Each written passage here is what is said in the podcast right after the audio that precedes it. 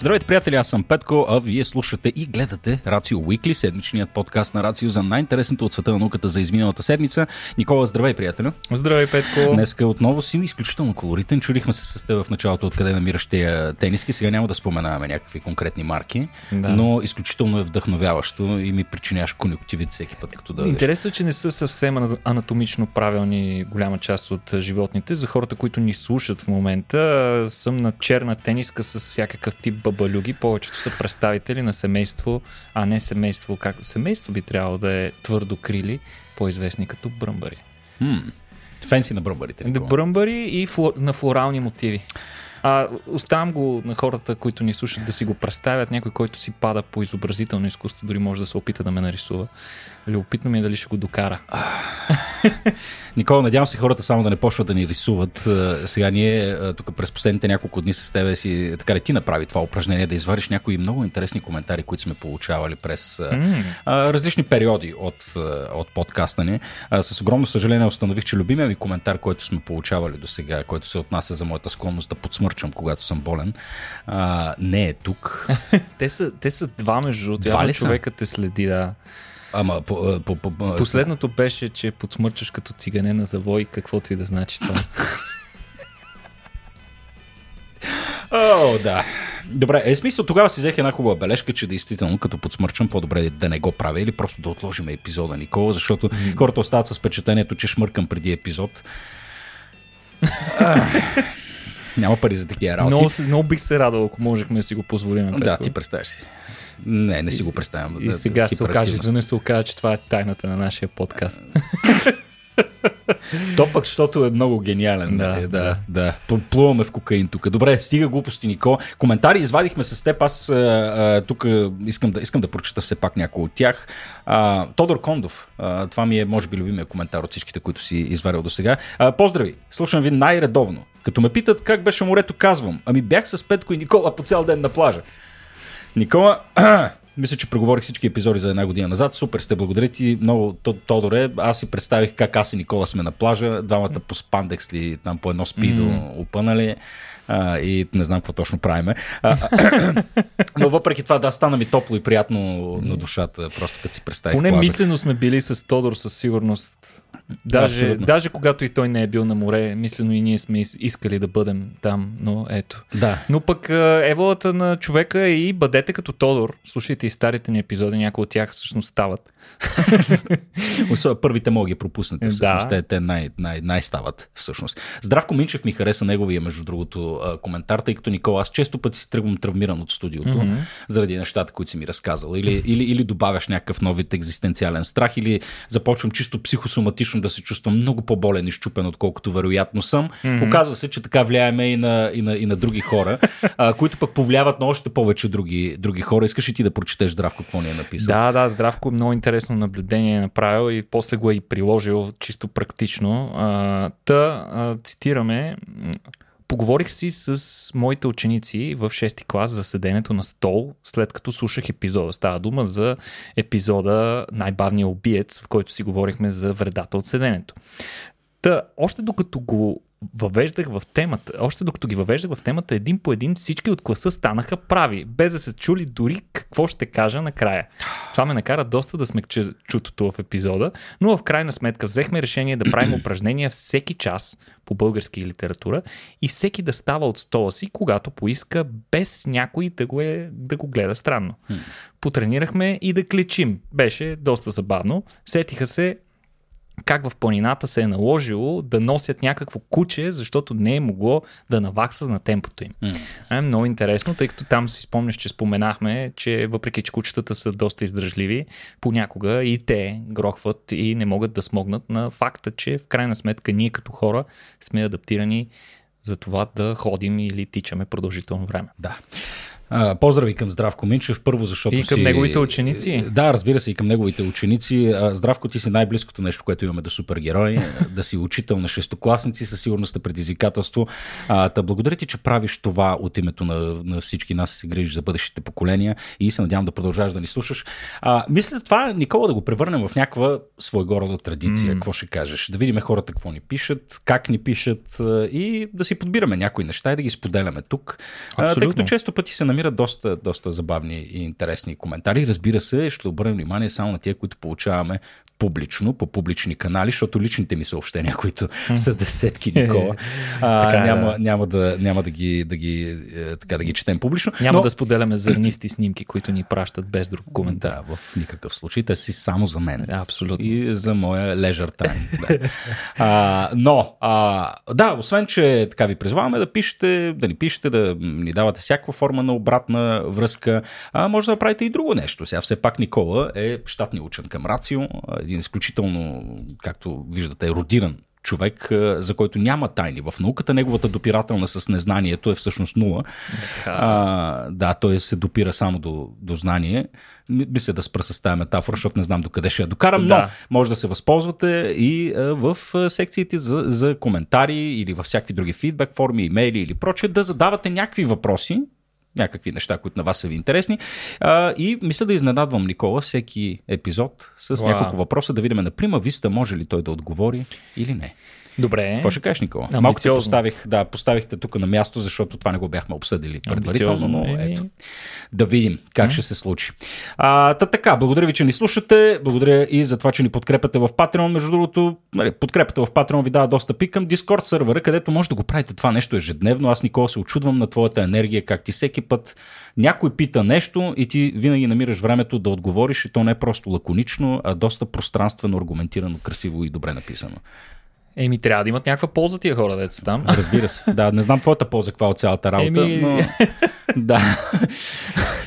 Явно нещо вътре в мен напира Петко и е по-силно. Откъде от... напира Никола? Еми... Някъде? Добре, няма да продължавам това изречение. Да. Хубаво. Никола, днес дойдох много зареден за този епизод, защото а, всяка година правиме това а, такъв специален фокус върху... А, първо направихме за Нобеловите награди, сега ще направим и тяхната така, пълна противоположност. Иг Нобел ще е нашия фокус днес. Но преди това, малко космос. Да, ето нали? тук, тук в момента десетки хора се плесват по челата, особено тези, които а, космоса им идва в повече. Да. Обещавам ви, този път ще е малко. Най-малкото нямаше някакви скандално големи а, неща, които се случиха през изминалата седмица в космоса, но все пак имаше няколко значими неща, които си заслужава да отбележим. Да, особено това е прогреса на арменската космическа програма с техния кораб Гаганян. Защо арменска, бе? Защото така, не мудраме, не, да знам, опитах се да се пошегувам. Е, те, ако трябваше да избират, мисля, че в ситуацията, в която са в момента, биха по-скоро разработвали балистични ракети, отколкото космически, но да. А, та, да, правилно, както отбелязваш, Петко, ракетата, за която космически апарат, по-скоро, за който ще си говорим, е Гаганян, но той не е не е точно арменски, а е част от амбициозната индийска космическа програма и е проект на Индийската космическа агенция ИСРО, като всъщност голямата новина е, че Индия успешно успя да изстреля въпросният апарат, който трябва да бъде и първият изцяло индийски пилотиран апарат, който те ще използват за да изстрелват своите астронавти в близкото бъдеще. А, в момента този апарат е по-скоро експериментален. А, извършват се първоначалните тестове за въвеждането му в експлоатация в съвсем близко бъдеще следващите години. А, въпросният тест се извърши на 21 октомври. Интересното е, че изстрелването на ракетата не закара космическия апарат Гаганян. Представи си Гаганян като една капсула, подобна на капсулите Союз. Нещо подобно, с подобна форма е. А, та, а, изстрелването, както казахме, случи на 21 октомври, но не към космоса, което е интересното. Това всъщност беше тестови полет, чиято цел беше да се демонстрира способността на пилотираната капсула да се отделя от ракетата в случай на авария, за да запази живота на хората на борда. Хм. Всички космически апарати, които превозват хора към космоса, трябва на много ранните си етапи да предвидят в дизайна си такава аварийна система и тя да бъде тествана още преди ракетата да стигне в космоса. Идеята е, че в ранните етапи на полета, когато ракетата е подложена на най-сериозни а, физически натоварвания, много често може да се получи авария, вследствие на която ракетата да аварира. Да аварира, а ако в следствие на тази авария, капсулата, съдържаща астронавтите, стои трайно привързана за ракетата, това би била сигурна гибел на всички на борда. Затова всички, абсолютно всички такива апарати, превозващи хора, включително и най-новия, най-новите апарати от сорта на този на SpaceX Crew Dragon, както и Starliner на Boeing имат такива системи, които всъщност представляват допълнителни двигатели с допълнително гориво, които се задействат на някакъв етап, в който възникне въпросния риск и се отдалечават. Те се буквално като катапулт. Като катапулт от самата ракета. Да. Целта е да се отдалечиш на безопасно разстояние от ракетата, така че в случай дори тя да избухне във въздуха, това да не застраши хората на борда. А, сега, съответно, за този експеримент индийците са използвали невакумирана версия на въпросната им пилотирана капсула, т.е. те имат още до разработка, докато я направят способна да превозва хора, а, като за целта в интерес на истината за този тестови полет те са използвали специална едностепенна ракета с течно гориво, която е направена специално за теста. Всъщност няма да се използва такава ракета за извеждането на апарата в космоса. Това обяснява защо беше толкова чисто изстрелването. Видеото, ага. което гледахме, ми направи впечатление. Обикновено е страшно много пошилка и неща, които излизат, а това беше да. много, много, много чисто, много красиво. Ами да, до голяма степен, както казахме, това е тестови полет. Ракетата изобщо не стигна височините, които се очаква да достига в, по пътя си към космоса. Тя достигна до 12 км височина, където се активираха двигателите на въпросната система за бягство на капсулата. Тези двигатели съответно изстреляха капсулата на още няколко километра височина, на, общо, на крайната височина от 17 км, където двигателите бяха изключени. След това последва и меко кацане с помощта на три парашута, като кацането се извърши на 10 км от мястото на изстрелването, което е било точно по план, т.е. всичко е минало като по учебник. Чудесна и чудесен и важен етап в разработката на техния пилотиран кораб, който те се надяват още през да извършат първия си пилотиран полет още следващата година. Супер. Браво. Няма никакви животинки вътре. Не, не, не. Той е бил абсолютно невакумиран, така да, че да. не е можел да поддържа живота на когото и да било на борда. М- чудесно. Ами, да им пожелаем успех. А, сега, Никола, ние записваме коя е датата днес. 24 октомври, съвсем скоро а, са изборите. Говори се много за бетон, цимент, както знаем, нали, бетона бетона не е хляб ли? Каква беше крилатата фраза? Какво беше, какво беше това? А, бетон не се яде а, или нещо такова. Както и да, е, да, ние тук плуваме в бетон вече по цялата наша мила планета. А, изглежда чудесно, вкуса му е страхотен също като се носи, е, като се носи из въздуха. Да не говорим колко е полезен за а, така наречените flash floods, нали, за наводнение, за всякакви други проблеми, които виждаме. А, жив и здрав да е бетона, благодарение на него имаме цивилизация и по всичко личи, Никола, че нашия маниер да панирам, да панираме. Не и панираме, но да павираме всякакви повърхности, е, Които ще видим. си го носиме навсякъде с нас е, и вместо да търсиме някакви по-готини, интелигентни решения за това как, как да ни е по-удобно на други планети, ние решаваме, че пак ще лееме асфалт. Май така излиза, нали ли Ами, не, не точно, не точно асфалт, но нещо доста сходно и а, всъщност причината ние да използваме павета и всякакъв друг тип настилки е, че просто не сме измислили по-добър начин. Същото въжи в интерес на истината и за други небесни тела и то най-вече за това, в което най- на първо време сме се прицелили а, да доразработим своите технологии за пребиваване на други небесни тела и това е Луната, разбира се. Като Луната многократно сме споменавали колко важна първа стъпка е в това ние да се научим как да изследваме и да живеем в по-далечни краища на Слънчевата система. Приеми го като генерална репетиция за разселването на човешкия вид. Mm. А, но всъщност Луната има доста сериозни недостатъци и проблеми, които биха затруднили доста пребиваването на хора и машини на повърхността й. Кофти климат. Е, да, ко... точно така.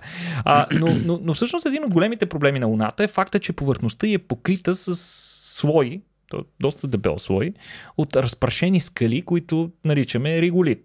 Това отдавна сме си го говорили, който ни слуша редовно, знае и доста за качествата на реголита, както неговите добри, така и неговите лоши качества, но основно на лошите ще наблегнем сега, защото всъщност реголита може да създава сериозни проблеми. Причина за това е и ниската гравитация на Луната, която всъщност мисля, че беше 14% от земната гравитация, ако правилно си спомням. А, та, при тази ниска гравитация се оказва, че този лунен прах, който е супер, супер фин, толкова фин, мисля, че финността му е сравнима с финността на а, фините прахови частици, които дишаме в атмосферата си. Това го прави отровно. Ами да, дишаме, нещо, да. което не трябва, в никакъв случай астронавтите не трябва да дишат или поемат по друг начин в тялото си. А, но големия проблем е, че когато повърхността бива разстроена, дали от стъпките на астронавт или от гумите на ровър или, или от а, степенката на кацащ приземяем апарат, няма значение. Поради ниската гравитация луния прах лесно излита в там няма въздух, няма атмосфера, но излита така в атмосферата. На известно разстояние от повърхността на, на Луната и много бавно се отаява на повърхността, т.е. веднъж като се разпраши ситуацията на, на повърхността, доста бавно а, този а, прах отново се отлага на Земята и това може да е сериозен проблем, защото той, освен че лети по този а, начин, а, е и много често неелектризиран, т.е.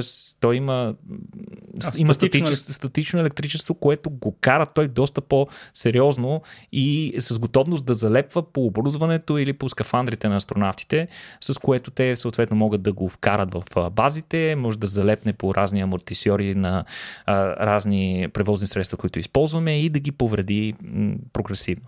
Сега учените как са се опитали да разрешат а, тази ситуация? Наскоро а, учени показаха а, интересна технология, която според тях може да използва лъч концентрирана слънчева светлина, за изграждане на, забележи Петко, павирани пътища на Луната. Yes. Като целта в, в, в според, техния, прави, нали? според техния план е да се разтопи, използва се а, така нареченото най-модерното в момента при изследването на а, Слънчевата система и на други небесни тела, освен Земята, е така нареченото инсито Resource Utilization на английски и на български означава да използваш наличните ресурси на повърхността, без да трябва да си ги носиш. Очевидно няма да носим жълти павета, а, които вече сме забрали как се произвеждат. Няма да носим жълти павета на Луната, а ще използваме наличните ресурси там. Конкретно имаме изобилен реголит. Mm-hmm. И за учените са използвали въпросният концентриран лъч слънчева светлина, за да разтопят а, лунния реголит. И дори те са провели експерименти за да докажат своята концепция, като са използвали лупа. Лазери, по-скоро, не са използвали Слънцето, използвали са лазери и са използвали вещество, наподобяващо лунния реголит по състав. Ние нямаме толкова много лунен реголит тук, само колкото са донесли мисиите Аполо и а, примерно китайската мисия, която върна малко проби, проби от тогава, така че не можем да използваме директно лунния реголит, но използваме нещо, което знаем, че наподобява по състав и функция на реголита. Всъщност, идеята на да правим такива павирани пътища, защо ние да го правим? Ами те биха били много полезна инфраструктура за бъдещи мисии на Луната, защото биха осигурили такива зони, безопасни зони за кацане или за придвижване на космически кораби и наземни апарати, където вероятността да се вдигне прах е много по-ниска, защото съответно, когато излееш някаква плочка, тя няма толкова прах по повърхността си. А, освен това, а, това по този начин, разбира се, ще спести евентуалните повреди по чувствителната научна апаратура, която със сигурност ще разположим, когато имаме бази там, но също така ще спести проблеми на хората, които ще живеят на бъдещите лунни бази. Сега идеята на екипа е да се разположи слънчев концентратор което, а, който всъщност представлява нещо като леща или огледал, не знам как точно да ти го представя. Но... Лупа, Никола. Лупа. И лупа, да. Като лупа си го представи, която всъщност фокусира слънчевата светлина в много тънък и концентриран лъч, който може да разтапя праха и веднъж разтопен той може да бъде превърнат в а, някакви плочки, които после да бъдат използвани за някаква настилка. Това е много хитра техника, защото не изисква допълнително захранване или енергийни енергийни трансформации, ами директно използва енергията на Слънцето. А, освен това, такива концентратори всъщност са доказали употребата си. Има и тук на Земята се използват подобни а, слънчеви концентратори, с помощта на които може да се топят дори метали.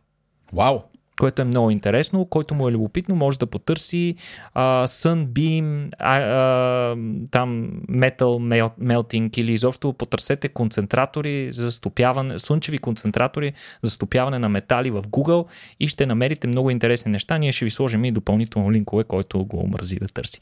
Сега, за за постигането на температурата достатъчна за стопяването на реголита ще е необходим, според учените, диск с диаметър около 2 метра, което не е чак толкова голямо, вероятно би могло да се побере на някоя от товарните мисии, а и със сигурност подобен диск може да се разглоби на сегменти и да бъде сглобен на място. Mm. Така че доста доста удобно и абсолютно лесно приложимо. Сега учените са раз... експериментирали с различни геометрии. Сега тук предполагам ти веднага си представяш наистина строени жълтите павета и по тях се движат някакви танкове като на, на, на, на военен парад на жълтите павета. Няма да се доят така нещата и всъщност на учените им е било доста трудно да излеят такива правилни геометрични форми а, с остри ръбове с помощта на тази методика. А, затова те по-скоро са се концентрирали, искали са нали, да направят някакви плътни плочки, но са тествали различни видове геометрии и в крайна сметка са се спряли на елипсовидни плочки. Които е невъзможно да бъдат застъпени. Които ще се застъпват в интерес на истината по специфичен начин предполагам нещо подобно на керамиди, които mm-hmm. ще се застъпват и ще бъдат с диаметър около 25 см. Поне в техните експерименти а, най-лесно и най-надежно са успявали да правят а, подобни плочки. Разбира се, това в бъдеще с подобряването. Елипсовидни на... плочки е много футуристично. Ами да, Отивам доста готино да. звучи между другото. По-различно е. Сигурно ще изглежда, представи си го като люспите на някакво влечуло. Е yep. така. Много готино звучи. А сега тези първоначални резултати са доста обещаващи, но според същите учени са необходими необходими доста повече изследвания преди Луната да получи първите си павирани пътища, а, като за целта на първо време трябва да се види дали въпросният метод, който те са използвали, работи при ниска гравитация на Луната и доколко тези плочки, всъщност направени от стопен реголит, биха били достатъчно издръжливи на тежките натоварвания, които, например, се случват при излитането на някакъв космически апарат, някаква ракета, или при кацането на приземяем такъв, или при това някакъв тежък ровър да ги прегази. Да. Така че те първа ще се тестват различни дизайни, но това са първи много готини експерименти, които наистина показват, че не всичко необходимо за лунна база трябва да го носим. Да. Ми, Супер, браво, да продължават да тестват. Нещо, което ние сме тествали устойчиво през годините, Никола, е нашия Рацио форум, който провеждаме два пъти годишно. И приятели, датата наближава 11 ноември тази година е нашето есенно издание на Рацио. Отново ще се случи в София Тек Парк, в зала Джон Атанасов. Така че ви призовавам да си купите билети. Чакат ни много, много интересни неща. Двама от нашите гости ще представя днес. Робин Инс, вероятно за подкастерите от вас, не подкастерите, хората, които слушат и консумират подкасти, и особено за онези от вас, които се интересуват от научни подкасти, вероятно той ви е доста познат. Подкаста The Infinite Monkey Cage, един от любимите ми Science Science подкасти ever. Не знам ли кога ти слушал ли си го това? Не, не съм. Доста хора ми казват, че бил страхотен. То от доста време, ако не се лъжа подкаст. Да, да. От много години вече, вече е наоколо. Там имаш две действащи лица. Физикът Брайан Кокс, тази супер секси рок звезда на, на науката. Да, да. А, и, а, Той неговия... е малко подкаст All Stars. Точно така, да, да, да. А, и съответно неговия комик релив, това е комикът Робин Инс, който прави подкаста наистина забавен, за разлика от, от нашия. Аз не съм Робин Инс, мисля, че хората го разбират. А, но Робин Инс е абсолютно а, фантастичен. А, с а, него... А... Работим с материали на клиента. Да, точно така. Да. Общо взето с което разполагаме. Това е, това е положението, приятели. А, колко е важно да бъдеш любопитен, Никола? Това е а, въпроса, на който Робин Инс ще отговори. Той е написал една страхотна книга по темата, така че това е неговата тема. А, и мисля, че ще бъде много яко, защото Робин е, освен а, така, че е изключително еродиран човек, който чудесно си партнира с физици като Брайан Кокс, а, е изключително забавен. Онзи ден бях на кол с него. Супер е фан. Супер, да. радвам се. Роберто че... Трота, Никола, пък е космолог, автор и професор по теоретична физика. С него ще си говорим за това как звездите са ни създали и как би изглеждал светът без тях. Представяш си? Светът без звезди, Никола.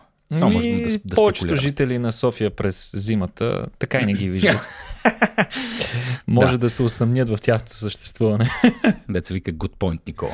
11 ноември, приятели, София Тек Парк. Вземете си билети сега. Чакат ви освен интересни лекции, и интересна изложба, интересна дискусия, кафета, сандвичи и нашата много приятна компания.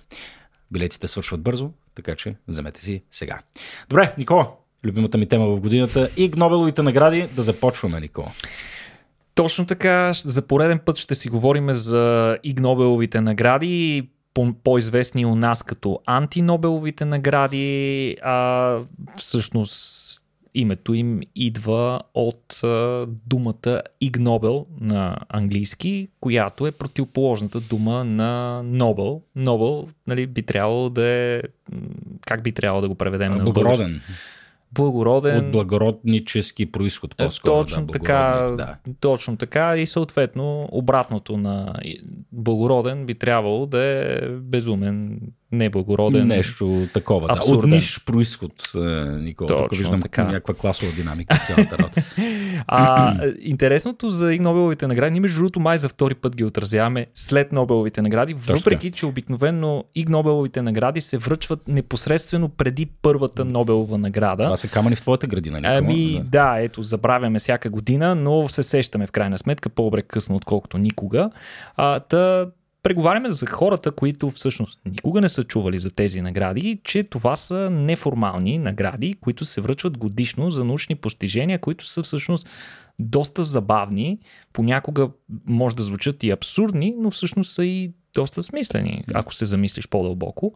Те са вдъхновени до голяма степен от самите Нобелови награди, като се присъждат за привидно абсурдни научни изследвания и постижения, които водят до реална научна публикация. Това е много ключово. Без а, това условие, съответно, научно изследване не може да кандидатства за въпросната награда. А, така, и Нобеловите награди се връчват в по-голям диапазон от категориите, в които се връчват а, Нобеловите награди. Нали, а, както знаеш, Нобеловите награди се връчват в категорията а, физика, химия. Физика, а, химия, медицина и физиология, литература, мир и пропускам ли нещо? Не. Не. Вер... Мисля, че не. А защо няма математика? Е, а, е, тази, тази история, мисля, че всички знаят тази история. Да. да, всички са чували тази история, тя не е, може би, съвсем правилна. Но как Сега гледаш е? единствения човек, който слуша и не знае тази история, казва, пичко, каква е тази история? Сега нищо провери, do your own research, което е точно обратното на меседжа, който искаме да пуснем в този подкаст. Да, така, да. А, да. Та, а, и Нобеловите награди се връчват в повече категории и в интерес на истината всяка година те са различни, до голяма степен категориите са адаптирани спрямо съответните изследвания, които са, се фокусират а, въпросните награди, като целта на връчването на тези награди стадия да се насърчи научния хурум, хумор и нестандартният подход към науката и съответно да се покаже дори на хората, които са дистанцирани поради някаква причина от науката, че тя може да бъде интересна, забавна и страшно любопитна. И, и че всъщност никое, а, никоя тема не е достатъчно абсурдна, за да не заслужава научно изследване, което е страхотно послание да. според мен. А, сега, а, те се считат за комични и развлекателни, но същевременно са ценни, като поощряват а, иновативните научни и изследователски подходи. Т.е. дават възможност научените да разгърнат mm. своя потенциал, дори някои да смятат това за абсурдно и безумно. Сега, а, посланието, основното послание на наградите а, през последните там повече от десетилетие е, че това са награди, които първо те карат да се засмееш, а след това те карат да се замислиш. Което също е готино послание. Сега, а, в интерес на истината, малко любопитни факти за антинобеловите или игнобеловите награди, които според мен доста от хората, особено в България, където те не са особено популярни, не знаят, а са страшно интересни. А, например, малко известен факт е, че игнобеловите награди се връчват от реални Нобелови лауреати, което създава нали, още повече а, неудобство в хората, които ги получават, защото всъщност а, нали, те малко изглеждат като, анти, като тези а, златните милини, нали, аналогията на да. Оскарите, а, но всъщност на теб ти ги връчват хора, които до голяма степен са твой обект на подражание, ни от най-добрите учени в света ти връчват въпросните Нобелови награди, вероятно с една такава ехидна усмивчица. А, но а, всъщност а, идеята пък на церемонията по връчването на, на антинобеловите награди, която според мен е най-интересното в тези награди, е, че тя е възникнала като пълна гавра тотална гавра с помпозността на всякакъв друг вид церемонии по връчване на какъвто и да. е друг, на, друг тип награди. Това е една тотална пародия. Ако сред нас има а, фенове на Монти Пайтън, а, значи и Нобеловите награди са нещо като Монти Пайтън версията на Нобеловите награди. А, съответно, и малко, за да добиете представа нали, колко безумни са, например, реч... а всичко започва още от самото откриване на, на Нобеловите награди, на, на Иг награди, като а, речта по откриването на Нобеловите награди е, се извършва всяка година от една жена, е, винаги е тя. тя. Това е професор Джин Глисън, тя мисля, че е физик, не съм съвсем сигурен, но а, Джин Глисън извършва всяка година една и съща реч, чете и тя е известна като The Welcome Welcome Speech или речта Добре дошли, добре дошли. Защо мислиш, че се казва така тази реч? Не знае никой. Ами, защото речта е точно това. Тя излиза и казва Добре дошли. Добре дошли. И това е речта. Интересна истината обаче, преди да я каже, тя а, размахва разни листа, обикновено има цяла купчина с листа, изглежда, че ще чете много. А, оказва се, че листата не са тези, които и трябва, тя хвърля листа наоколо и в крайна сметка намира правилния лист, откъдето тържествено прочита тази невероятна реч. Сега, а, носителите на Нобелови награди имат право на едночасова лекция това е традиция при връчването на наградите. Обикновенно тази едночасова лекция се извършва в една допълнителна част към основната церемония, където присъстват по-малко журналисти, но там са повече учени и така нататък. При Иг Нобеловите награди а, всъщност носителите, лауреатите получават възможност за лекция 24-7 или 24-7 лекция. Какво означава това обаче, нали, Петко? Не, че лекцията им ще бъде цял ден, а че всъщност това означава, че те имат само 24 секунди, за да обяснят какво всъщност е тяхното проучване, какво е, каква е същността му и след това имат на разположение само 7 думи, за да разяснят на абсолютно човешки език какво представлява изследването и какъв е неговия фокус. Седем думи. Седем думи. В рамките на седем думи, като има специални арбитри, които стрикно следят всичко да се спазва до секундата, като дори им прекъсват микрофоните и така нататък. Което е нали, пълен, пълен абсурд. Сега, речите по приемането на наградите пък са ограничени до 60 секунди. 60 секунди имаш и ти спират микрофона. Но любопитното е, че а, не, не си спомням точно през коя година, но през една от годините е въведено нововъведение, което да избегне а, опасността различни лектори да превишат това време от 60 секунди и а, всъщност се въвежда участието на едно малко момиченце, което наричат Мис Sweet Poo. Нали, ако Sweetie Poo. Sweetie Poo. Ако искаш ти го преведи как трябва да се превежда. това всъщност, ролята на, на това момиченце винаги се играе от различно момиченце, обикновено около 8 годишно момиченце, което е облечено в много готина а, сладка рокличка и това момиченце седи на страна, обикновено то не се вижда директно от а, участниците в церемонията, но когато се види, нещата радикално се променят, защото това означава, че тя ще се намеси. Обикновено това момиченце излиза, когато е а, когато се е отекчило, излиза и отива до специален микрофон, който е предназначен за нея и започва да повтаря, моля ви спрете, Скучно ми е. Моля ви, спрете, скучно ми е. Please stop, I'm bored. да, точно така. Това е нейната задача във въпросната церемония, като през годините има множество опити да подкупват момиченцето, като обикновено всеки лауреат носи някакъв предмет с цел да я разсея, за да му даде възможност да си завърши речта. А, сега... Като фарс, бе, Нико. абсолютен, абсолютен фарс. Иначе, в самото начало на церемонията пък традиционно се започва а, една от, а, да кажем, най-характерните черти на церемонията по връчването на Нобеловите награди са така наречените хартиени самолетчета и всъщност всеки човек, всеки участник и зрител трябва да си е подготвил някакво количество хартиени самолетчета, ако не на място се раздават такива готови направени. И а, по даден сигнал а, всички започват да хвърлят самолетчета по един човек, който носи обикновено мишена някъде по тялото си и той излиза на сцената и всички хвърлят самолетчета по него. Нали? Невероятно. да, а, и, и, в интерес на истината, и тук вече, тук вече започва да се виждат още връзки между, а, между Иг Нобеловите и Нобеловите награди, защото в продължение на години Всъщност, един и същи човек има отговорността да измете тържествено от пода на сцената всички самолетчета, които са се приземили там, което е някакъв тип церемония, която всички гледат. И, гледат го как мете. Гледат го как мете. Нали? А, и, и всъщност той не, един конкретен човек, който се нарича повелителят на метлата, а в ролята на повелителят на метлата в продължение на дълги години е бил физикът Рей Глобър, който а, нали, всяка година той мете самолетчетата, всички го чакат и го изпращат с аплодисменти. Той няма никаква друга роля и обикновено нищо не казва, което нали, добавя към абсурда на церемонията. А, но той една от годините не е успял да участва, Петко. Не е успял да участва в церемонията през 2005 година. Забележи защо. Защото е трябвало да пътува до Стокхолм какво ще прави там?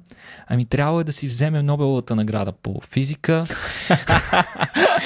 за неговия принос в развитието на квантовата теория за оптичната кохерентност. А, така е, чистача на самолетчета. Чистача на самолетчетата на тази церемония е носител на Нобелова награда.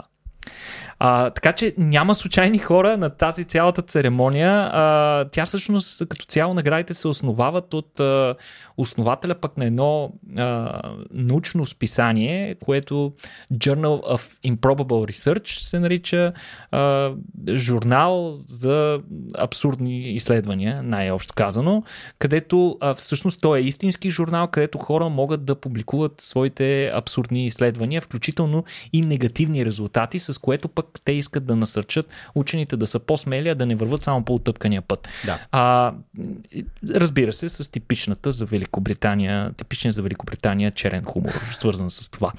А, всъщност Глобър, а, за съжаление, умира през 2018 година и мисля, че от тогава никой не е поел неговата важна роля за повелител на метлата. Сега, за съжаление, от пандемията насам, Церемониите по връчването на Игнобеловите награди са само онлайн. Надяваме се скоро те отново да станат на живо, защото има една особена особена естетика на, на, на, на, на тази антипомпозност, нали, която се случва там.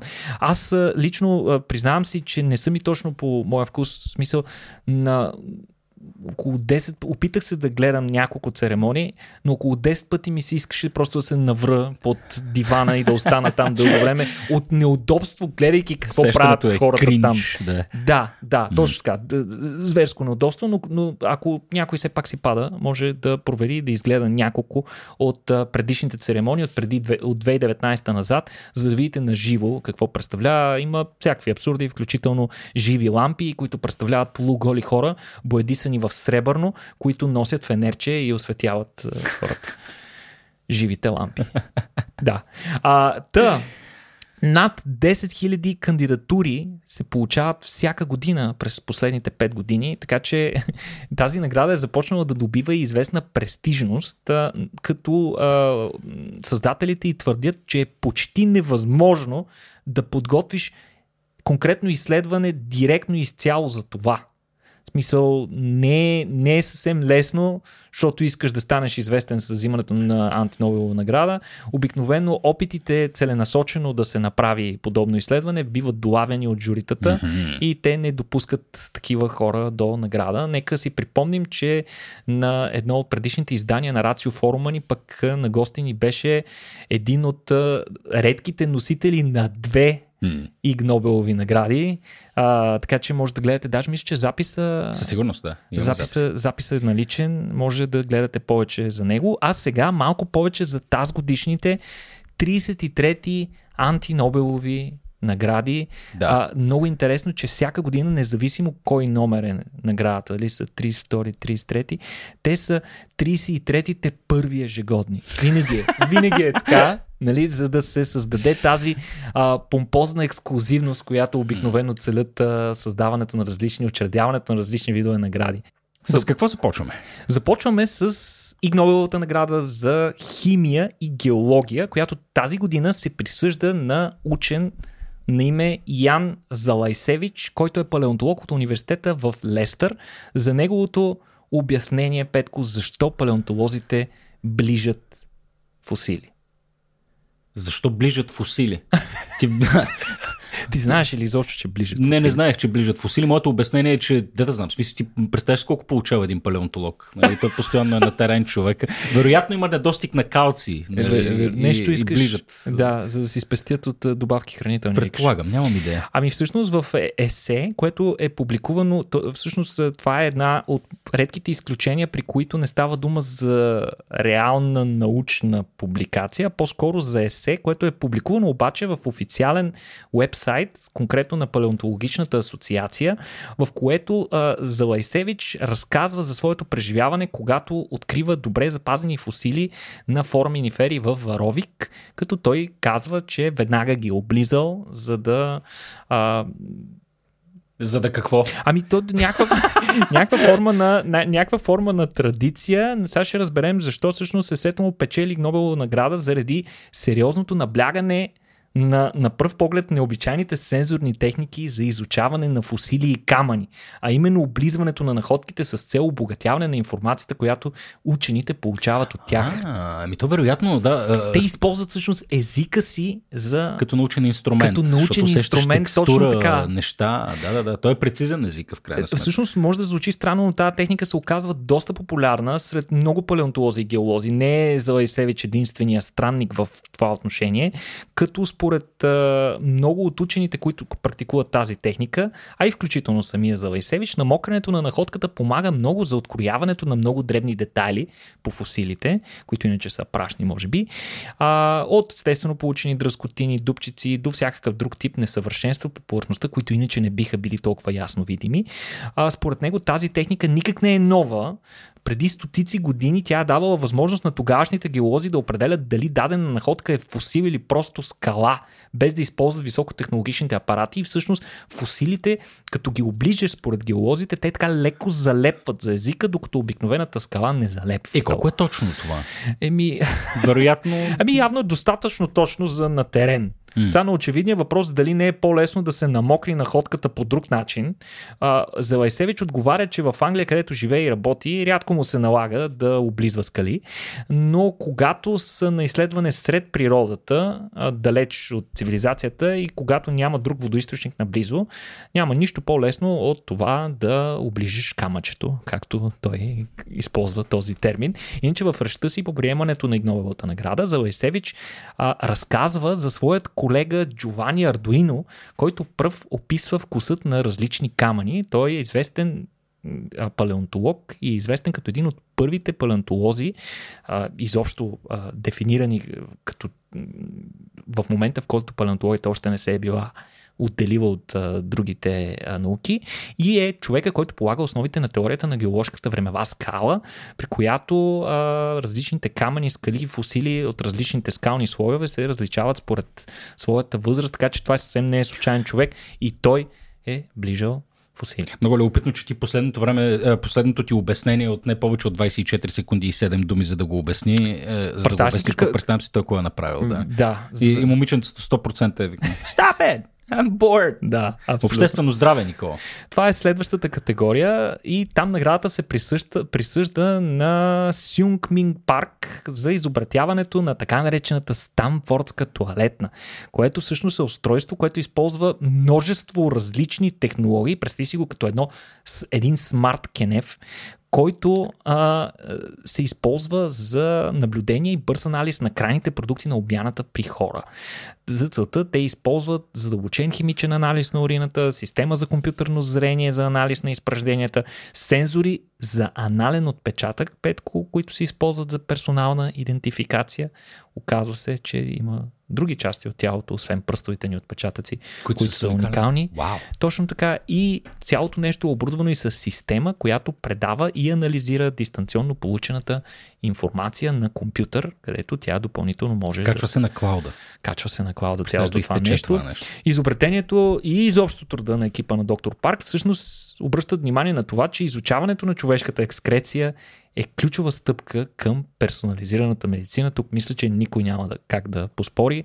Представи си в бъдещето, туалетните на бъдещето, нали, сядаш рано сутрин, свършваш си работата и докато си миеш зъбите, излиза резултата на дигиталното ти огледало и ти пише... Здрав ли си или не? намалял ти е калция или пък е време да си пуснеш а, профилактичен тест на простатен антиген или нещо такова. Много яко. Ама това звучи супер, наистина. Това звучи всъщност доста готино. Да. Противно на това, че човека е получил награда за изобретяването на туалетна, очевидно ето добър пример, за, че антинобеловите награди могат да се използват и за доста важни неща, като например свързани с индивидуалното обществено здраве и така нататък. Иначе конкретно ученият по време на пандемията дори е показал, че неговата туалетна може да бъде полезна и в такива аварийни ситуации, в които нещо се случва, конкретно в а, а, такава обстановка епидемична и а, той публикувал статия при която е използва въпросната туалетна за мониторинг на пиковете на COVID-19 пандемията, като статията е публикувана през 2022 в научно издание. И конкретно научно издание, сериозно, Nature, Nature Digital Medicine. Така че Следващото, Никола, следващата награда за медицина също на мен ми се струва изключително релевантна, тъй като ние остарявайки, Никола, почваме да губим косми по главата си, но пък за сметка на това почваме да причаме на моржове, от носовете ни почват се подават някакви неща грандиозни. Да, тя да си ги приберам. Я се прибери се малко, да. та, разкажи малко за това безумие. Нобеловата, Иг Нобеловата награда за медицина тази година се присъжда на Кристин Фам и нейният екип, които са използвали, забележи, трупове, за да изследват какъв е броя косми във всяка от двете ноздри на човек. Надявам се хората, които гледат в момента или слушат, докато не гледат YouTube, всъщност призвавам ги да погледнат в момента. Не, в интерес на истината, фокуса на екипа, на изследователския екип съвсем не, не е била директно върху космите в ноздрите ни, които рядко изглежда привлекателно. Предизвикват нещо повече от отвращение, да не говориме вече пък за интерес. а, но въпросният екип всъщност са изследвали загубата на космена покривка по цялото тяло в резултат на възпалителни процеси или иначе познато като възпалителна алопеция, а, което между другото има такъв тип алопеция, свързана с а, така наречения петнист косопат, при която хора не губят цялата си коса, както, например, си е загубил ти, а губят само, я губят на такива парчета области и това е обикновено ясен признак за някакво автоимунно или възпалително заболяване. Mm-hmm. Въпросните, въпросните хора са изследвали а, въпросната, въпросното състояние възпалителна лопеция и са, се оказва, че носът е едно от местата, където хората с въпросното състояние също губят окосмяването си губят космите в носа си. Сега, косъмчетата в носа изобщо каква им е ролята, освен да предизвикват отвращение в околните петко? Ами те са особено важни за човешкото здраве всъщност, защото служат като един своеобразен първичен филтър, който пречи на навлизането на прах и бактерии и други дребни патогени в белите ни дробове. Така че е много по безопасно от тази гледна точка човек да диша през носа си, отколкото през устата. Hmm. Тъй като в носа а, тези косми а, са такъв един първичен филтър. Освен това, тези косми са покрити с а, важен секрет мукус, който много по-добре хваща и праховите частици, така че те да не могат да стигат в дълбоките части на белени дроб. Така че когато имате възможност или попаднете в, на място, където е много замърсено или пък много хора кашлят, не дишайте с уста, дишайте през носа си. Сега, а, оказва се, че до тогава, както казахме, очевидно никой няма интерес към темата, до тогава никой дори не е знаел колко косми имат хората в носа си. А това е било важно, за да могат хората да определят до каква степен а, хората с възпалителна алопеция всъщност губят космите си, доколко те са намалени. Като не знаеш какво е нормалното количество, да, те са търсили литературата, с който да мериш. Търсили с литера... в литературата и не са намерили резултати и са били особено изненадани, че никой до сега не ги е препроил. Да. И това, което те са направили е точно това. А, вземайки с това, те са а, събрали 20 трупа а, от... А... Събрали са 20 Еми, успели са да намерят, а, добили са достъп до 20 трупа, 10 жени и 10 мъже и са преброили изключително търпеливо космите в носа на всеки един от а, тези, на всяко едно от тези тела. И а, всъщност преди тяхното изследване се знаеше твърде малко за това дори колко са гъсти и докъде вътре в носа стигат космите. Никой, никой не го изследва това толкова задълбочено. Не знаеме колко навътре в носа стигат космите. Не, не. И съответно а, те са искали освен това да сравнят дали двете ноздри на хората имат еднакъв брой косъмчета, понеже а, много малко неща в човешкото тяло са абсолютно симетрични въпреки че имаме двойна симетрия, много често едната ни ръка е по-силна от другата и различни други части от тялото са Ле, левия по... ми тест извиси малко повече. Точно така. В някои случаи това е чисто физиологично необходимо, в други случаи просто някаква разлика има между Просто двете грозни, части. Да.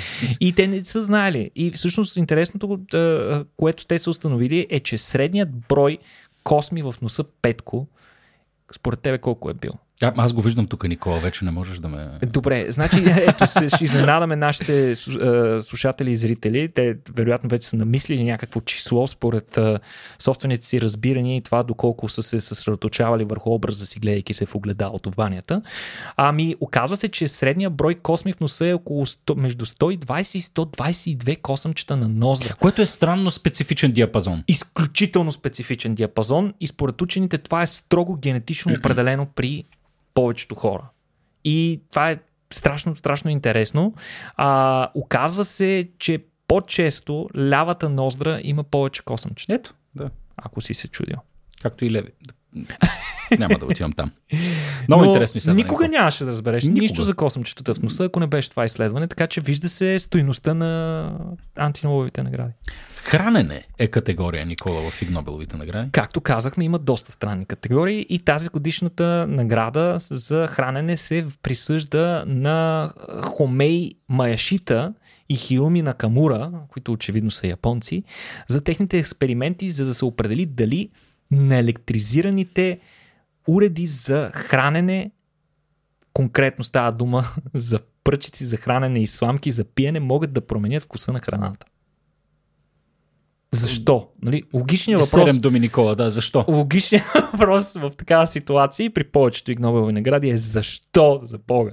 И всъщност, според учените, използването на електризирани прибори за хранене е метод, при който може да се усилва вкуса и да се увеличи чувствителността за различни типове вкусове. Според тяхната публикация, така нареченият, според тях, електрически вкус е усещането, което се предизвиква при стимулиране на езика с електрически шок. Яко за да си, е го, това. за да. да си го представите, тези пръчици са били метални и съответно вътре са имали източник, който генерира такъв електрически шок, така че те докато а, ядат, така леко им прищипвало на езика от въпросният електрически шок. А, те използват това явление, за да предават информация, която а, хората не могат да възприемат с нормалните рецептори на езика си според тях. Mm. И поради това, а, според техните резултати, при използването на електрически прибори, вкуса може да се промени до такава степен, че може да се разшири палитрата на вкусове, които можем да усещаме. Така, една и съща храна би имала различен вкус според това дали приборите са електризирани или не. И в зависимост от това в коя част на устата или езика се прилага електричеството.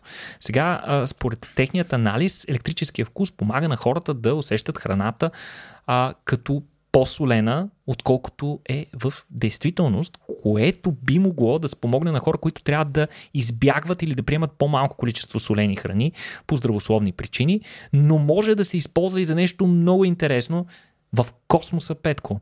Тъй като се оказва, че в микрогравитацията на космоса вкусовете на храните, които ядат астронавтите, са силно притъпени. И поради тази причина астронавтите използват много повече чили сос, много повече сол, много повече глутамат и други типове подправки, за да усещат същата Ха, стимулация. да. И ако използват такъв тип а, уреди а, за хранене, може би а, ще трябват по-малко такива а, стимуланти, които някои от тях може да са, да са вредни. В интерес на истината, а, тяхната работа вече има комерциално приложение в Япония, където въпросните аналози на електрифицирани прибори за хранене вече са налични на пазара. Мога да повярвам.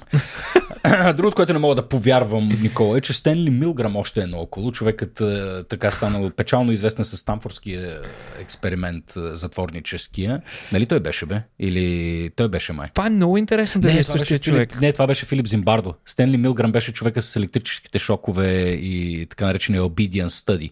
Сеща се там, където като направи грешка и те казват на един човек да бие електрошок и да го бие все повече и повече. А той където- всъщност е актьор. Къ- Да, където, където всъщност демонстрираха, че хората, а, нали, подчинявайки се на авторитети, могат да, Да вършат страшни зверства. Да, да свършат а, страшни зверства. А, експерименти, които в последствие се оказаха из- ужасно трудно за репликиране и в момента при все, че са легендарни, всъщност са малко съмнителни като, като Спорни. сетъп и постановка. Да. Но Стенли Милграм е безспорна звезда в областта на социалната психология. Това е любопитно дали е да. същия Стенли Милграм. Стига бе, може да и колко пък в психология да имаш Стенли Милграм. Да, ето, че Стенли Милграм се здобива с Той не може да е жив, чакай, ще Игнобелова, Игнобелова Да. награда и неговият екип за интересни експерименти, които те са извършили в градска среда, конкретно на градска улица и целта им е била да видят колко от минувачите ще спрат за да погледнат нагоре, когато видят непознати да гледат нагоре. Аз съм идиот, между другото, само извиняй. Стенли Милграм е мъртъв от 84-та година сам. така че друг това е друг Стенли Милграм. Друг, друг Стенли Милграм е Петко, Добре, този да, е да, доста е, сериозен класик. Носител на огъня, явно. Така. А, така какво? Значи да видят дали...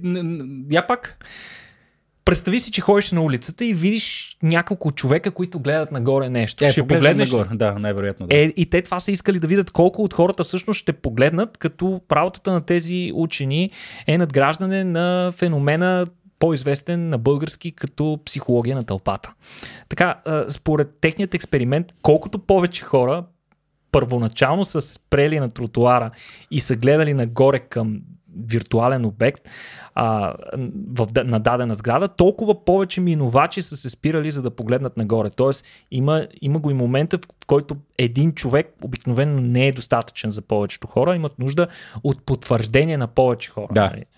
А, това го има включително и по разни филми. Нали, в Е, и такива пранкове има един милион в YouTube. Абсолютно, абсолютно. А, И, и, и, и всъщност, ако един човек само гледа нагоре, обикновено само 4% от минувачите, сред които очевидно си и ти, Петко, който гледаш директно нагоре, веднага, щом видиш някой да гледа, а, само 4% от минувачите се спират за да погледнат нагоре. Ако обаче 15 души гледат нагоре, над 40% от хората, минаващи наоколо, също поглеждат. Това е изключително странно изследване, тъй като аз подлагам го тотално на съмнение, тъй като аз подозирам, че тия 4% са всъщност хората, които са видели, че човек гледа нагоре и са погледнали които нагоре. са вдигнали поглед от смартфона си. Да, другите 96% просто не са видели човека, който гледа нагоре. мисля. Нали аз така да? мисля, защото според мен до голяма степен то си ни е еволюционно заложено. Естествено. Да, Да. да не говорим пък 15 човека, ако гледат тия 60%, какво не им прави впечатление, че 15 души са се взряли нагоре. Абсолютно, Абсурд. абсолютно.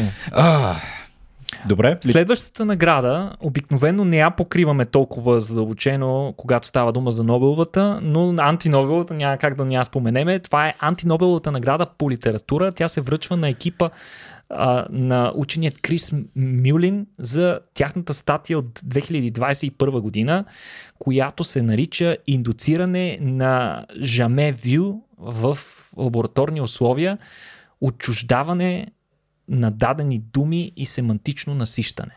Я. Това звучи Сега по-сложно, това е отколкото... преведено от английски, вероятно нищо не говори. Сега ще ви разясня за какво става дума и какъв е точно техният експеримент. По същество учените са изследвали усещането, което хората изпитват, когато повтарят дадена дума много, много, много, много, много пъти. Много пъти. А, ама това, това е подобно на детска игра, в която Това е правим един каламбур. истински психологически феномен. При който думата започва да губи значение, колкото повече я повтаряш. Мисля, че всички сме го правили това нещо. Абсолютно. Освен в случаите, в които думата повтаряйки започва да придобива съвсем друго значение, кажем- няма да даваме пример. да кажем а, и няколко думи за явлението жаме вю, тъй като предполагам хората са по-наясно с това какво е дежавю, а всъщност жаме вю е обратното на дежавю. Това е усещане, че даден човек или ситуация са ти абсолютно непознати, при условие, че всъщност са ти до болка добре познати. Вероятно се е случвало на всеки един от нас в някакви ситуации. Това е много интересен психологически феномен и учените, използвайки този модел, този експериментален модел, те са успели да, според тях, да докарат а, така синтетична форма на жаме вю, което обикновено е доста непредсказуемо и трудно се а, реплицира в, екс, в а, лабораторни условия. Та, когато повтаряш, както ти самия каза, една дума в продължение на десетки пъти, тя постепенно губи своят смисъл. Дизайна на експеримента представлява много интересен.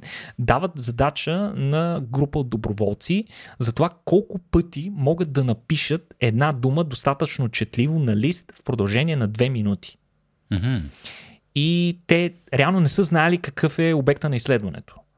Но са им дали интересната инструкция, че ако се почувстват странно по време на този опит, в който и да е момент, веднага трябва да спрат, да запишат, да запишат точното време, когато са се почувствали странно и да обяснят защо се чувстват странно. Мгм. А, съответно, средно се оказва, че доброволците са се почувствали така, т.е. са усетили въпросния жемевю ефект след около 30 повторения на думата или на около половината от времето, на около една минута. Това е лесен експеримент, между другото, който всеки от вас може да повтори. Любопитно ми е, ако някой му се занимава, да докладва дали при него е така. Хм, много интересно. Това, между другото, си изпълних си за Барт Симпсън, който сеща се в началото на, на, на The Simpsons, дето трябваше да напише сто пъти дадено нещо. Това като възпитателен метод тотално се обезмисля, защото ако искаш да накараш някой да напише сто пъти нещо, идеята го запомни, явно то просто ще загуби смисъл за него. Абсолютно. И това са ни карали, и си спомняш, като учих думи, трябваше да ги пишем на едни тетрадки. в Да, аз точно това си мисля сега, че сина ми по 10 думи, нали, 10 пъти трябва да напише някаква дума. Е, 10 пъти може 10, би- може би е окей, да. 10 е добре. Да, колкото се Може за... би за това има точен брой, между другото. Може би е, Сигурно. с течение на времето хората, които се занимават с образование, са обърнали внимание, че не трябва да превишават. Алелуя, да. Като говорим за образование, следва и една така новина, но първо много бриф комуникация. Комуникация. Я. Точно така. Е, Комуникация, това е следващата екзотична категория в Игнобеловите награди. Тя се връчва на Мария Хосе Торес и нейния екип за изследването на мозъчната активност при хора, развили невероятно умение, Петко, и това е да говорят наобратно. Е, това между другото съм го гледал как се прави и е брутално. Да, между другото, аз не, не, не мога. Това, това, това е умение, което придобиваш или, или... Е, тренира се, да. тренира се? Тренира се. Боже Това не съм сигурен, че го имаш вродено. Не, да, не знам. Но, бъф, странен талант. И какво? Еми, И това е. това е. Да, общо взето- общо взето е това. Не са установили нищо а, фундаментално, не са установили някаква необичайна, а, радикално различна мозъчна активност при тези хора, но а, логичният въпрос е защо и отговорът, който дават самите учени, ми защото никой до сега не го е правил. А, така. Еми да, така трябва. А, нещо, което някой е трябвало да направи преди доста време, Никола, е свързано с следващата новина, а именно да... Какво? Следващата новина, а, следващата награда се връчва в категорията обучение на екипа на Кейти Там и нейните колеги за методичното изучаване на скуката по време на час сред ученици и учители. А, всъщност, те са изследвали, много аналитично са подходили, изследвали са 437 ученика и 17 от техните учители в едно училище в Хонг-Конг, като са помолили учениците да си водят дневник за нивото им на скука след, след и по време на всеки учебен час. Според резултатите те установяват, че ако очакваш да умреш от скука в даден час, вероятността да изпиташ скука по време на тези часове също се покачва, което Да. трябваше ли да правим експеримент за това? Еми. Просто можеха да ни питат, нали? А, но а, учениците също така е трябвало да определят колко отекчени им изглеждат и учителите по време на часовете, а пък учителите от своя страна давали обективна оценка според самите себе си колко те се чувствали отекчени. И същото изследване показва, че ако преподавателят изглежда за учениците видимо отекчен, или дори учениците просто смятат, че изглежда така, а той не е, въпреки това, учениците много по-често а, нивото им на скука се повишава. Да, така че е това е, добър, това е добър съвет за всички учители, които в момента ни слушат. Направете всичко възможно по време на часовете си да изглеждате ангажирани в Да. предмета, който предавате. Здравко. Взели си бележка, здравко. Добре. Така, добре. Почват Малко сериозните- по-сериозните теми. По-сериозните награди Физика. започват физика. Айде. Айджи Нобеловата награда на 33-те, 33-та церемония по връчването им се връчва за тържественото за измерването на степента, до която размесването на вертикалните слоеве океанска вода се влияе от сексуалната активност на аншуата. Петко. Ми... Добре.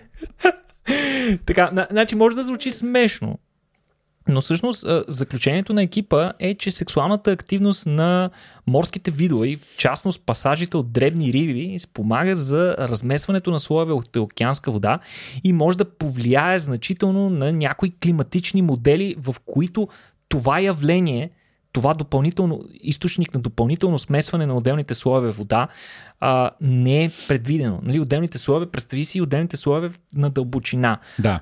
И, и наистина има дискретни слоеве, според тяхната температура, соленост и така нататък, на различна дълбочина на водата. И а, сега много е интересно, че в крайбрежните райони, където гъстотата на рибите е значително по-висока, подобно смесване може наистина да се окаже от значение за температурата на различните водни слоеве, да има съществена и важна роля особено в размножителният им период.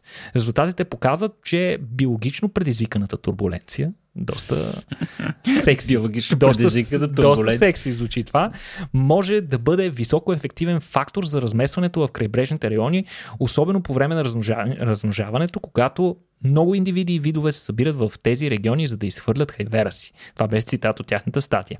Сега, по време на размножителния период на аншуата, това смесване е сравнимо по сила с климатичното, климатично причиненото смесване на водните слоеве от вятъра. Уу. Забележи. Яко... Кипи. С- Яко Кипи. кипи. Да. Иначе а, учените призовават за преразглеждане на въздействието на тези био, на биологичната турбуленция върху продуктивността на горните слоеве на океаните. Чудесен призив. Хубаво призовават. И последната ни кати, кати, категория, Никола. Да, тя не е случайно избрана последна петко, защото това според мен ми е любимата награда Я. на тази годишните церемонии и тя се връчва в интересната категория машинно инженерство. И сега Нобеловата награда за машинно инженерство се връчва на. Те, Тефай Яб и неговият екип за, забележи, нейният екип по-скоро, защото това е жена, за реанимирането на мъртви паяци, които се използват като механични инструменти за захващане на различни предмети. А... Фаш... Можеш да го видиш. О, вау! Да. Добре, гледаме го. А, не. Защо? Може да опишеш на хората, които ни слушат. Ми това, което виждаме е видимо два мъртви паяка. Един е закачен на някаква е, игла. е, Съответно, горния бива спускан към долния и по някаква причина горния мъртъв паяк, който е закачен на иглата, мускулите му реагират, вероятно са стимулирани по някакъв начин и той го хваща като, като, бе, като паече, нали, с всичките 8 и вдига. Като една пинсета с 8 крачета. Да. доста нежно и внимателно, между другото. А, та, това изследване всъщност вдигна доста шум. То не е нещо ново, вдигна доста шум в социалните мрежи преди повече от година. А, може би някои от нашите слушатели, които следят а, научните новини, вече са попадали Никой или дори са гледали дълбоко. видеята. Ако не сте, задължително ги гледате. Гледайте, ако сте, може да си ги припомните, защото е наистина невероятно е а, да го гледаш, а, но не са най-добрите кадрите за хората, които имат арахнофобия или по принцип не си падат по животни с повече крака. А, за разлика, сега да обясним първо как работят как работи мускулатурата на паяка, за да се движи. Това сме го споменали няколко пъти, но се оказа, че покрай тази награда се разбрах детайли, за които дори не бях съвсем наясно. При все, че си гледал паяк. И имам паяк Имаш вкъщи паяк имам да. тарантула. Сега, за разлика от хората, които имаме мускули, които се сгъват и разгъват. Имаме мускули сгъвачи, мускули разгъвачи. Най-лесно може да се даде примера с два мускула, които действат противоположно. Това са бицепса и трицепса, които сгъват лакътната ни кост. Всъщност бицепса отговаря за сгъването, може да видиш, като се сгъваш, бицепсът ти се стяга, като се разгъваш, се задейства мускула от другата страна, трицепса. Да. Сега, а, паяците обаче нямат тези два типа мускули. Те имат мускули само за сгъване на техните крайници, нямат за разгъване. И за разгъване реално разчитат на хидравличното налякане на тяхната хемолимфа, иначе казано от тяхната кръв, и за да го постигнат те прецизно могат да напомпят течност в краниците си, с помощта на която те всъщност извършват тези финни а, сложни движения по придвижване, плетене на пажени и така нататък. Това го правят само с хидравлика. Хидравличното налягане на да, промяната на, на, на, на, на налягането на тази течност. И за това всъщност умрелите паяци са винаги с свити крачка. Така че хората, дори които изпитват ужас към паяци, имат полза от тази новина, защото ще знаете кога един паяк е наистина мъртъв. Той е с гънати крака под тялото си. Ако е с разгънати крака, не го пипайте. Да. Имаш шанс да е сериозно жив. И, да е сериозно жив. Да. Така, учените са а, получили всъщност тяхната награда. А, по, учените, които са получили наградата, наричат а, тези инструменти по изключително атрактивен начин. Те са намерили собствен термин, са измислили. Наричат ги захващане с помощта на некроботи. Петко. И сега, откъде започва цялото нещо? Ами всъщност Фае Яб е открила мъртъв паяк в лабораторията си на някакво видимо място. Тя принципно се занимава с друго нещо. И нали, логичният въпрос, който един учен ще си зададе, намирайки мъртъв паяк Петко, по това би трябвало да се различават учените от нормалните хора. Нали, нормалният човек е мъртъв паяк по дяволите. Или... Кацак. Да. Докато учения какво се мисли? Еми за какво можем да го използваме това нещо? Mm-hmm. Този труп. И а, те са взели трупове от паяци и са поставили на тях медицинска игла, са забили вътре в тях и са оплътнили около иглата, използвайки моментно лепило. След което са използвали буталото на спринцовка, за да използват въздуха в спринцовката за разтягане и свиване на кръчетата на паяците. И интересното е, че а, ученката а, Фае Яб казва, че им се е получило от първия път. Хрумнало ме, направили са го и е станало от първия път и са в последствие при допълнително тест, тестове те са успели да хванат различни предмети а, с различна тежест и а, топология. Успели са да ги дигнат, да ги преместят, включително много прецизно преместване на електронни компоненти от а, експериментална електрическа схема а, и а, включително такива, които са по-тежки от самият паяк, който се използва за мъртъв, за тялото на мъртвия паяк, което е съживено, за да се използва за една полужива пинсета. А, много надежно било устройството, според учените. Може да се използва петко по над хиляда пъти преди да се износи и вече да трябва да се хвърли. За какво? Според тях, тези, това тяхно откритие може да се използва за дизайн на по-ефективни роботи и а, конкретно в функцията им да захващат различни неща с помощта на хидравлични методи. Боже, Сега не знам как би се използвало това, дали директно ще трябва да се използват и мъртви паяци за целта, а, но а, учените също така смятат, че може да се използва за изучаването на естествени хабитати и събиране на проби от тях каквото и да значи това. Еми да, да го пуснеш, да пуснеш мъртъв паяк в гнездо от паяци, те да, не го, те да го разпознат като себе подобен и да се държат по естествен начин. Само трябва да елиминираш е, странната Даже. огромна роботизирана ръка с, е, с, пинсета, с, с огромната пинсета, с, която е закачена за паяк. Да, да, да, да. Ох, страхотно, страхотно. Игнобъл, казваш да ги гледаме или да не ги гледаме в крайна сметка, тотално не гледаеми. Ами, а, за мен ми бяха малко да малко, малко повече. Over the top е. Аз ще нали? ги пусна сега. Смисъл, аз не съм голям любител от друга страна да гледам пародии на каквото и да било, особено филмови пародии. Не обичам, не си пада много. Така че ако сред вас... Мел Брукс. Да. Ако си падате по пародии, според мен церемонията ще ви хареса много. Самия език, който държат хората, начина по който си говорят, начина по който изглеждат, за Бога дори Нобеловите лауреати са облечени по абсурден начин с абсолютно дебилни шапки, които са им нахлупили на главите. А, е да. достатъчно екстравагантно, yes. така да се каже. Добре, аз, аз все, пак, все пак ще го гледам пародия или не. Надявам се този епизод да не ви е се сторил пародия. Не знам къде отивам точно с това.